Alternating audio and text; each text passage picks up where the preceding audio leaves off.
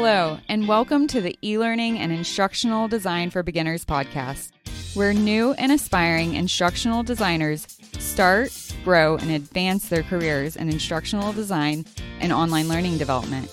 I'm your host, Crystal Harper.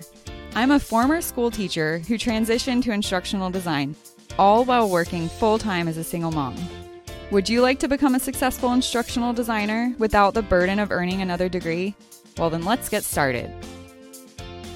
One of the perks of being an instructional designer is that the work can transcend across all industries, creating a plethora of opportunities for the career of an instructional design to choose from, while at the same time rendering a wide array of skills necessary to land the job and be successful. When you're breaking into the instructional design industry or trying to advance, it's hard to know the skills needed to succeed. But you should keep in mind that when choosing to become a new or improved instructional designer, there are a few skills that every person should know. So, in today's podcast episode, we're going to be talking about seven skills that each candidate instructional designer should possess. Number one is teaching or training experience. All right, I probably shouldn't have started with this one, but it's pretty important if you are a former teacher so, instructional designers aren't required to have experience in training or in education, but it can be quite beneficial for you if you do. This also comes helpful when training your clients or trainers to implement your instructional design with their learners. So, if you'd like a more detailed list of common skills that teachers and instructional designers have, check out my blog article, Why Instructional Design is a Good Fit for Teachers Skills that They Have in Common. A link to the article will be posted in the show notes of this episode. Number two, your ability to predict areas where learners might get stuck. A good instructional designer should be able to stand in front of or preempt questions and apprehensions from learners based on predicted reactions. This is easier to do if the learners are in a face to face course or interact with you on some level. However, as an instructional designer, you have to almost forecast the places where learners or users will get stuck. The more you know about the learners, the better that you can predict the pain points of your user base. Learners' experience levels can usually indicate how much information is too much and how much is not enough for learners to grasp, and apply both simple and complex concepts. The more you know about the learners, the more impact you can have on their overall training experience. Time and experience, along with continuing to grow your skills, will provide you with the tools for success in preparing and anticipating well crafted questions learners may ask.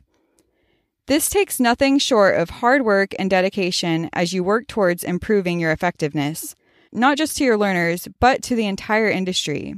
Number three, your skill ability in designing and creativity.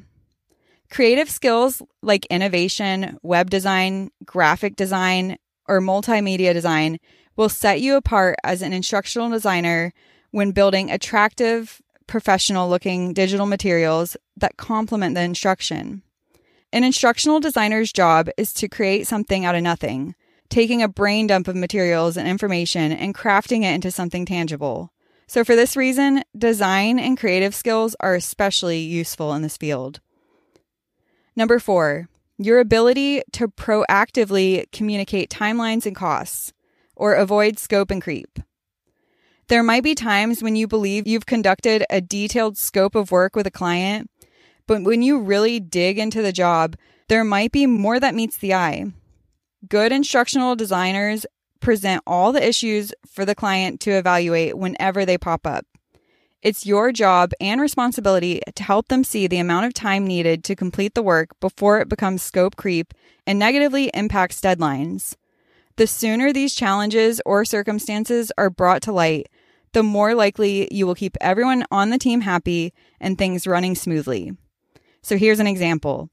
You're nearing the end of a project and your client surprises you with a wish to add a new feature that you know will take longer than the current deadline to complete after taking the time to listen to their requests and ideas and calculating the projected costs. It's crucial that you show you've listened to their ideas and clearly understand their requests.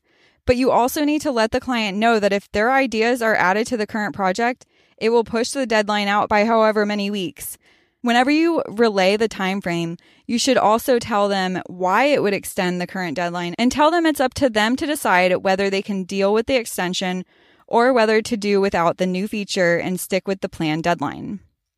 Educating your client and sticking to the facts shows that you can proactively communicate timelines and costs and avoid scope creep. Number five, you can work well with others. Instructional designers have the opportunity to work with many titles and individuals. As an instructional designer, you need the ability to work with and collaborate with all types of individuals, regardless of personality, title, or communication style. For example, there will be times when you will work with individuals, such as an SME, who will help you with unknown details in a project. Number six, good project management skills. It can be super beneficial if you have common project management skills, such as negotiation and leadership, especially for freelance instructional designers who are managing their design process, as well as everything that entails managing things on the business side of things.